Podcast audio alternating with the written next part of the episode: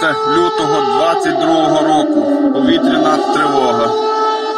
Львів. За минулі 24 години від обстрілів окупанта поранення зазнали 80 Ну, є 59 275 ракет російська армія випустила по Україні.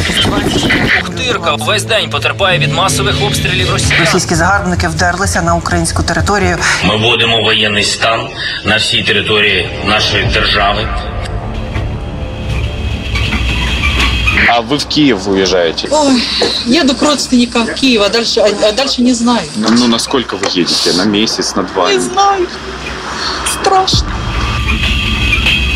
Путін говорить, що це якась операція, але це не операція, це війна. Черная война и злая война. Цей подкаст створено за фінансової підтримки Європейського союзу і Федерального міністерства економічного співробітництва та розвитку Німеччини. Привіт, це Євген Степаненко, і це велике переселення на Радіо Центральної Європи. Нагадаю вам, що Радіо Центральної Європи це така собі спеціальна радіостанція подкастів, яку ви завжди можете знайти на сторінці European.radio або на основних подкаст-платформах Google Podcast, чи Apple Podcast, чи SoundCloud за тегом Радіо Центральної Європи або ж Велике переселення. Сьогодні ми поговоримо про українців, які виїхали за кордон, і яких напевне більшість із моїх слухачів не назовуть героями. Це люди, які просто тікали від війни, які тікали від вибухів, від бомб, від ракет, які рятували своїх дітей. Сьогоднішня моя гостя живе в Португалії, до цього жила під Києвом. Напевне, вона в житті не зробила нічого героїчного. Напевно, там, де зараз вона живе, вона не робить нічого героїчного, крім підтримки збройних сил України, крім підтримки своєї сім'ї, свого чоловіка, своєї дитини. Напевне, багато із тих, хто зараз слухає нас, скажуть: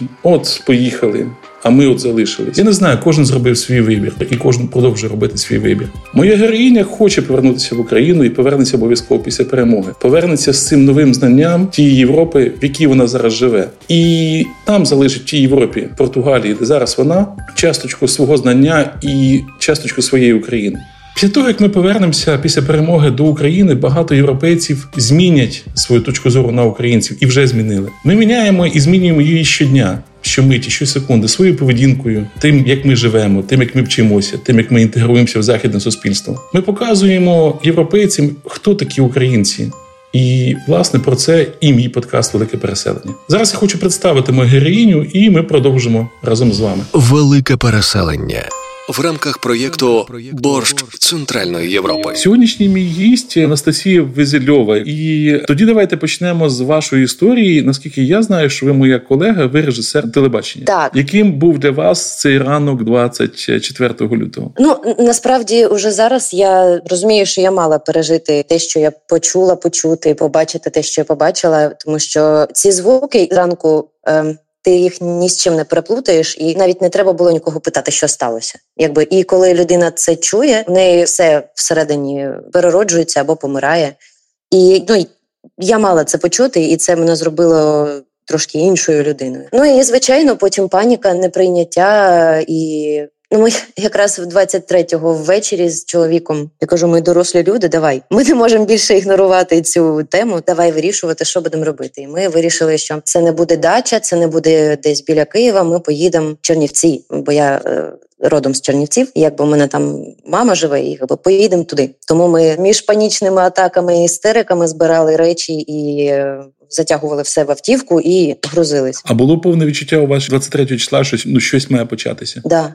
Ой, насправді такі дівчачі збирали речі потрошечки, там щось ну малі, там треба пляшечку виварити і ще щось. Я маю на увазі такі побутові. Я сижу, сижу і розумію, що мені треба срібні сережки. Оце я давно їх не носила. Де вони заховані?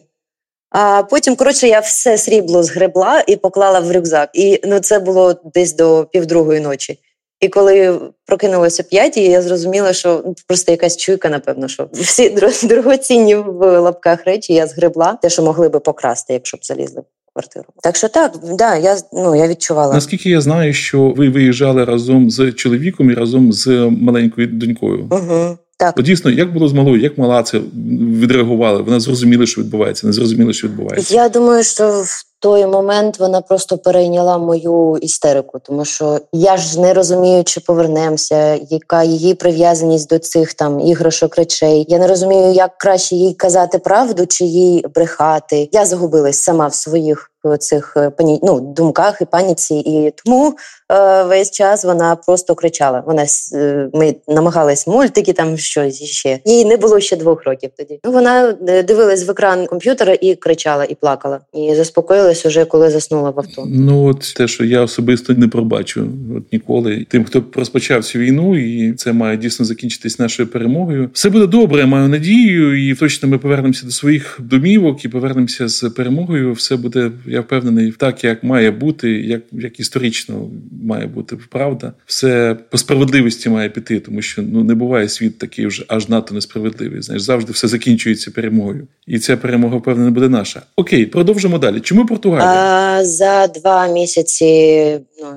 Від початку повномасштабного вторгнення чоловіка звільнили, і він почав шукати роботу всюди, і вже якби Ну і Франція, і Португалія, і Польща, і Туреччина. І Португалії просто е, знайшлись люди, які почали проводити всі ці пічинги з ними, як вони там називаються, і взяли його на роботу і чекали його всі ці місяці, поки ми шукали варіанти виїзду. Тому Португалія насправді. Ну тобто, це така суто практична річ. Була робота, ви поїхали за роботою, фактично, і а не з якимись, я не знаю, там додатками, квартирами безкоштовними. Бо я знаю, що дехто, опинившись в Європі, далі вибирав країну, виходячи з тої соціальної допомоги, яку вони надавали, і ну це теж виправдано, тому що люди часто густо опинилися взагалі без нічого, і з взагалі з знищеними будинками чи з квартирами, з знищеним минулим життям. І їм треба було хоч щось мати в основі для вас, наскільки я розумію, вибір країни був виправданий тим, що це була майбутня робота чоловіка. Наскільки я зрозумів, що він працює в it сфері, так так it сфера, тому і віддалено він зміг працювати чотири місяці, якщо я я вже забуваю насправді. І ну ну звичайно приємно було думати, що от можна пожити біля океану, і це так поетично звучало. От але насправді на практиці все трошки інакше. І океан не не то. Ну я теж сміюся, тому що я коли готувався до ефіру, я спробував е, виписати собі в список е, те, що я знаю про Португалію. Ну, от скажімо, там що мені прийде в голову, коли мені скажуть Португалія. От от що вам прийшло в голову, коли вам сказали Португалія? Е, я слухала, люблю Сезарію Евору, і вона е, співає. Я думала, що португальською, але це виявилось креольська. І от я уявляла собі оці мотиви її, і от все так легко, красиво, хвилі, які розбиваються об берег, десь так. А потім ще, ну, звичайно, програми це азолежу на будинках блискуче, красиве. І що ще? І фаду. Все, все, уявлення. А у вас? Давайте порівняємо наше відчуття, тому що для мене Португалія це в першу чергу Портвейн. Сходу це, напевно, Мадейра, і Мадейра вино, бачите, якесь винне в мене відчуття від Португалії. І я думаю, що чомусь якісь асоціації з подорожами, тому що Португалія країна великих географічних відкриттів, важко де Гамо, здається, ще якісь такі персонажі, які от згадуються з курсу ще шкільної історії. А от крім ну, Цезарії Вори, крім цього романтичного відчуття країни, що ще ви знали? Що ви знали там, що це, скажімо, республіка? Чи як ви взагалі що ви собі уявляли, коли ви туди їхали? От якою вона от була і якою вона стала для вас? А, ну як ми передивились всіх цих орлів, ферешок, е, життя інших. Ну, все, що все, що можна було якісно подивитись, і якось насправді якоїсь картини не вимолювались. Ну, якась там країна цікава, напевно, що далека. А, ну да, і Портвейн ще до мого списку додається, я забула про нього. А так, все, більше ніяких ілюзій і чогось. І нікого ж не було знайомих, щоб тут жили і щоб розказали, що це таке. В Італії ми були приблизно розуміємо, що ж таке Греція теж зрозуміло. А тут щось таке, якийсь космос космічний. І виявилось, що ну насправді нам треба українцям треба щось розкривати свої кордони і щось вивчати, цікавитись світом, тому що він неоднозначний. Типу, всі португальці ліниві. Фігня, вони такі працьовиті, що нам іноді навіть позаздрити можна, і так далі. Ну ці всі кліше від незнання, які заявляються, можна їх е, розвіювати. Подкаст Євгена Степаненка. Велике переселення. В рамках проєкту Борщ Центральної Європи. Ну можете трошки більше розказати, як воно все почалося, як як це зразу було? Ми їхали автівкою, яка з усіх боків випирала, бо ми напхали туди все, що можна було забрати з собою з України, тому що ми не розуміли, куди ми їдемо, як ми їдемо, і їхали через Польщу, через Німеччину, через Францію, через Іспанію в Португалію. Так, і це було насправді важкувато. Приїхали, стикнулись з тим, що тут треба, щоб хтось гарантував, що ти адекватний, і так просто хати не здають. Можна за Airbnb, але там втричі дорожче. Або от е, вишукувати платня не за перший і останній місяць, як в Києві а за 6 місяців, за 4 місяці вперед. Іноді хтось е, на рік вперед бере гроші. І не було ніякої різниці, що ви біженці з України, і там чи люди, які виїхали фактично від війни з України, для них не було ніякої там різниці, і нічого вони для вас фактично не робили. Ми ж не ми не оформлювалися як біженці, тому що ну мені якось ну є насправді люди, які там з Маріуполя їхали, і їм це більше треба. Я я, я не можу займати їх місце. У нас є можливість зняти квартиру квартиру, тому ми не просили ні про. Я знаю, що люди жили тут в монастирях, в церквах, е, в сім'ях. Тобто, ні, португальці, як і більшість людей, вони приймали і допомагають біженцям біженцям. А ми від війни поїхали, але у нас є можливість себе забезпечити, тому ми не користувалися цими всіма привілегіями. Ну дуже круто, дякую вам. Це це дуже гарно, ну дуже сильна дякую. позиція. Насправді. Ну, е, людина, яка нам здала квартиру, насправді ми приїхали в перший день вже завезли речі, а він е, накупив іграшок малій, і це так приємно. Ну я плакала, стояла. Ні, португальці дуже класні за ці е, півроку. Здається, я не чула жодного скандалу. Вони не скандальні, вони спокійні, врівноважені. Я тут трошечки стабілізувалась психологічно. Нагадаю вам, що це мій подкаст Велике переселення. Я Євген Степаненко. Ви на радіо Центральної Європи. Ви завжди можете нас знайти на сторінці European.radio або на основних подкаст-платформах Google Podcast чи Apple Podcast, чи на SoundCloud за тегом Радіо Центральної Європи чи Велике Переселення. І мій гість Настя Везельова, яка зараз живе в порту в Португалії, а сама із Києва. І наступне моє питання: от, власне, що знали португальці про Україну до початку Великої війни? І чи знали взагалі вони хоч щось, крім прізвища Шевченко, футбол, і що ще? І що вони зараз взагалі уявляють собі про Україну? Що вони говорять про Україну? Ну багатьом українцям неприємно про це згадувати, але це правда. В 90-х е, більша частина західної Європи, ой, західної, вибачте, України поїхала на заробітки і дуже багато людей доїхало до Португалії, і от якби оце знали про українців, що вони працьовиті, вони все можуть, все знають, все зроблять, е, пунктуальні, відповідальні, але якби робоча сила. Я якраз е, перед сьогоднішньою розмовою вирішила попитати там у людей, які там. Або жили з португальцями, або живуть тут давно. Сьогодні мені видали фразу, що це старожили, які тут уже там більше 10 років, кажуть, що португальці вже починають боятись українців, тому що ну нігерійці приїхали і там собі працюють тихенько, де їх поставили. А українці розумні, вони починають забирати хороші е, робочі місця у португальців. Раніше це були якісь слюсарі, я не знаю, якщо грубо казати, а зараз це і вчителі, і айтішники. От теж з опитаних е, кажуть, що до великої війни багато хто захоплювався російською культурою. От саме попросили підкреслити не росіянами, а російською культурою. Зараз ні.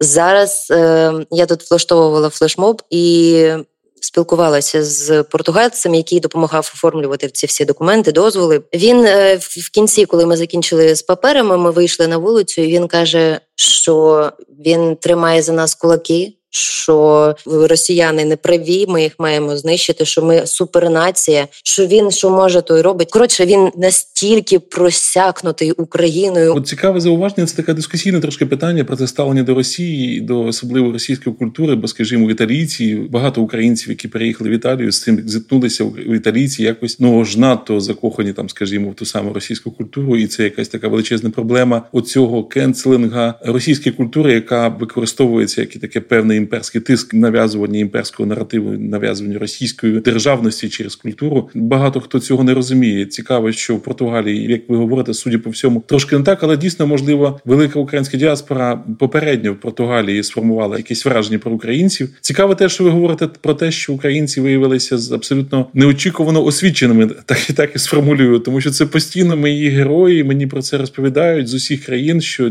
дійсно ми, українці, виявилися таким собі сюрпризом для європейців. Просто е, з України на заробітки їхали люди, яким треба було гроші швидко, багато, всю сім'ю годувати, 90-ті, віялові відключення світла. Нема того, того. А люди, які біля інтелектуальних е, професій, вони сиділи собі в Україні і робили класний бізнес, робили кльові моделі одягу. Я не знаю, класні програми, кодували там, е, прикольні кліпи знімали офігенські. І вони собі сиділи там. Гепнула війна, вони розбіглись по всій Європі. і Зараз європейці хапаються за голову, кажуть, боже, які розумні. А ми думали, ви тільки підлогу мити можете. А а ні, ну бо ми сиділи, там було класно і зручно, і ми просто не показували, що ми є.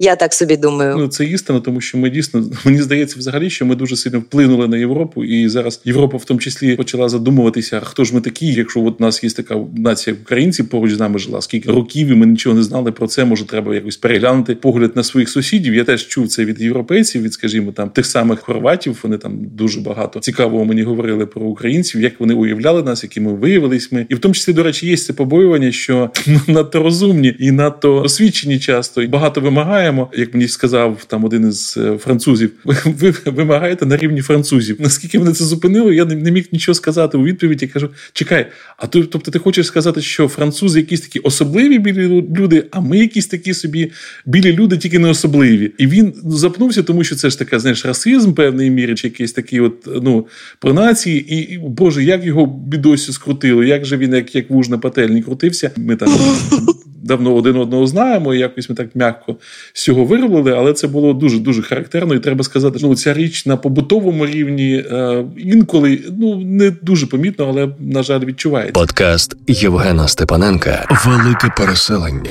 От якраз хотів поговорити з вами про ваш побутовий рівень. От ви в процесі розмови сказали що вам холодно в квартирі. Так що Європа от дійсно замерзає, все, от прямо як розповідають в російських там цих пабліках, все вже там, що там вони казали, що ви там собаками миєтесь, чи там хомяками, не пам'ятаю, що там вони використовували якісь. Скажу так, що ми просто баловані.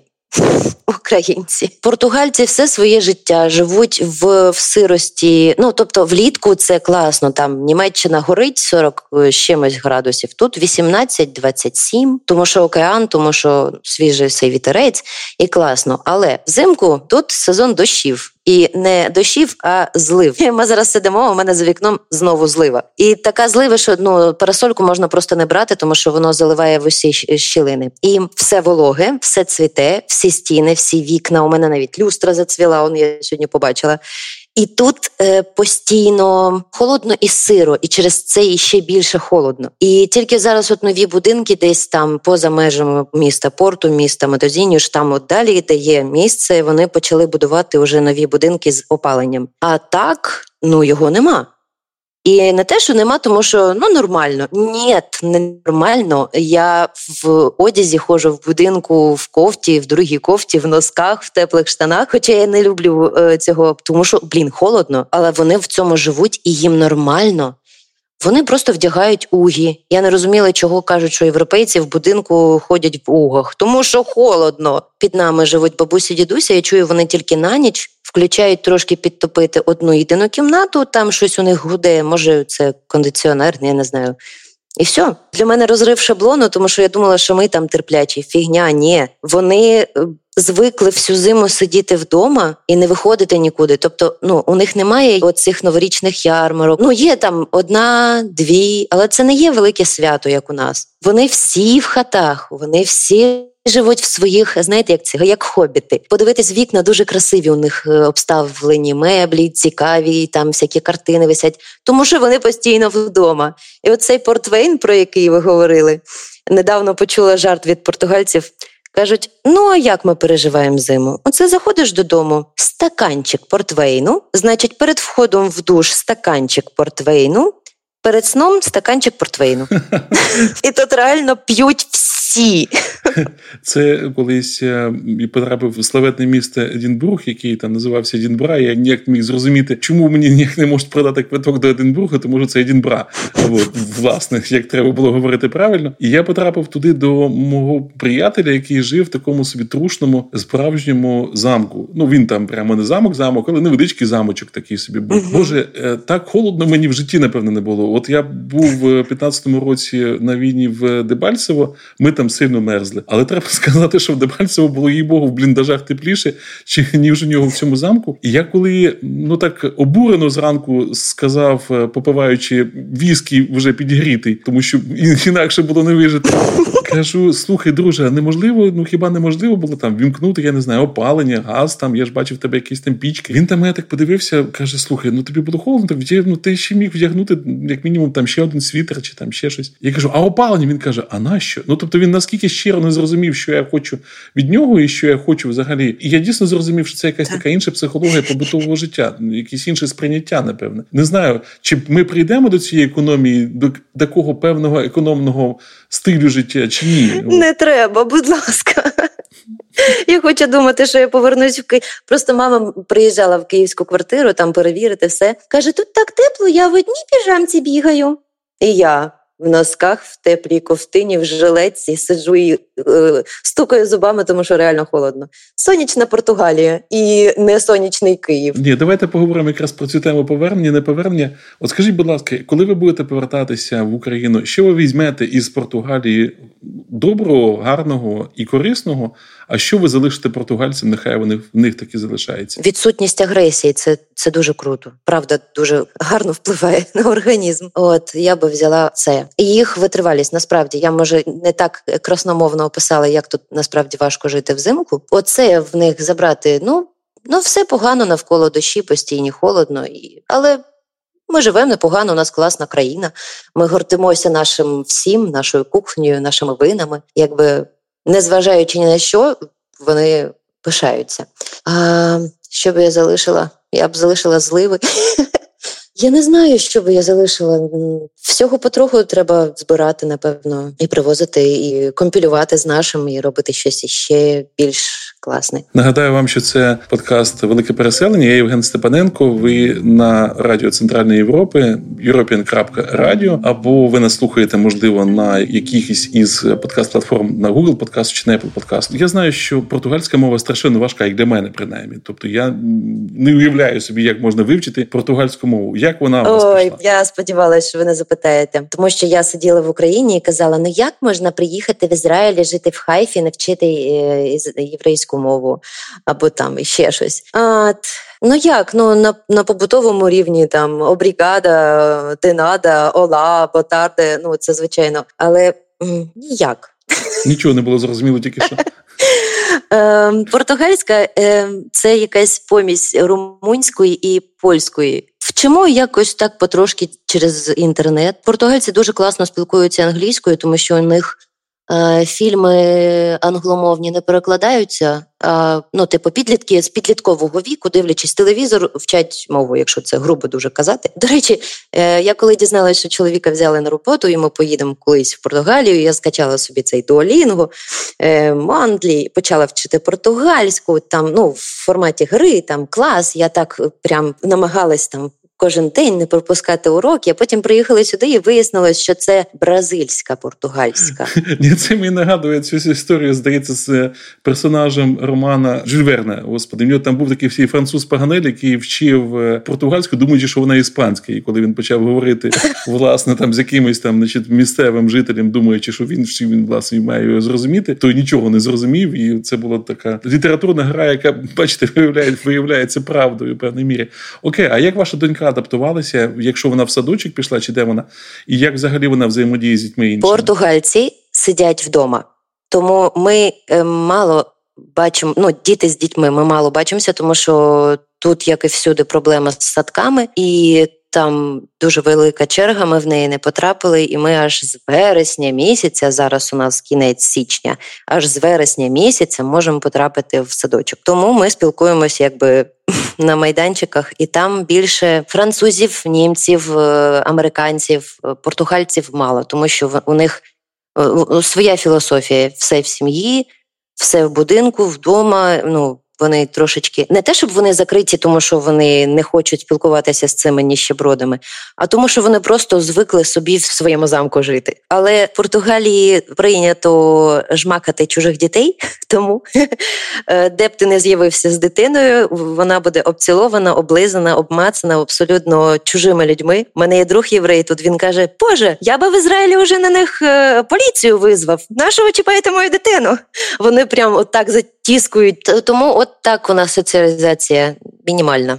Через таке, через обійми. Е, Настю, дякую вам за ваш час. Напевне, таке дуже важливе для мене останнє запитання. Що ви порадили людям, е, які зараз нас слухають, і які так само, як і ви, опинилися в цьому великому переселенні? Як жити далі? Пристосовуватись до нового життя, будувати нове життя. Чи жити минулим і планувати повернення, і сприймати те, що зараз відбувається, як життя тимчасове? Це не не останнє питання, це якась нова розмова. Я вам скажу. Ну тому що я живу з розумінням того, що, по-перше, там треба якось планувати, поїхати в Україну. Я не знаю до лікарів. Я от собі, от у мене постійно план. Я все вичікую, коли перестануть перестану літати так масово над Україною, щоб приїхати в безпечне місто Чернівці.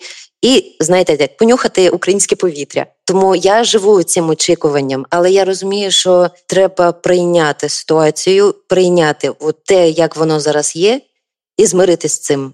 І оце не купувати білизну, е, воно є, і воно дуже дестабілізує психічно, психологічно. Уже купи ту білизну і отримуй задоволення від того місця, в якому ти живеш. Пофігу, що буде завтра. Давай зараз живи теперішнім, але ти постійно відтягуєш оцей там.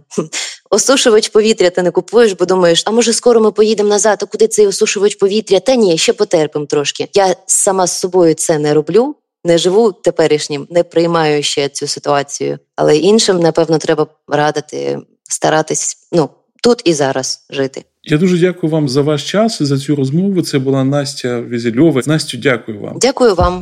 Подкаст Євгена Степаненка. Велике переселення. Я нагадаю, що мене звати Євген Степаненко. Це Радіо Центральної Європи, це подкаст Велике переселення. І цей матеріал створений за фінансової підтримки Європейського союзу і Федерального міністерства економічного співробітництва та розвитку Німеччини. І знаєте, ще кілька буквально слів на останок. Я хотів би закликати нас, всіх українців, не навішувати ярлики один на одного. Зараз важкі часи, і дуже важко жити під тиском оцієї суспільної думки. Дуже важко думати і вибирати під тиском цієї суспільної думки. Кожен має право на своє особисте власне життя, навіть якщо це особисте власне життя іде під час великої і страшної війни, в якій ми обов'язково переможемо і повернемося.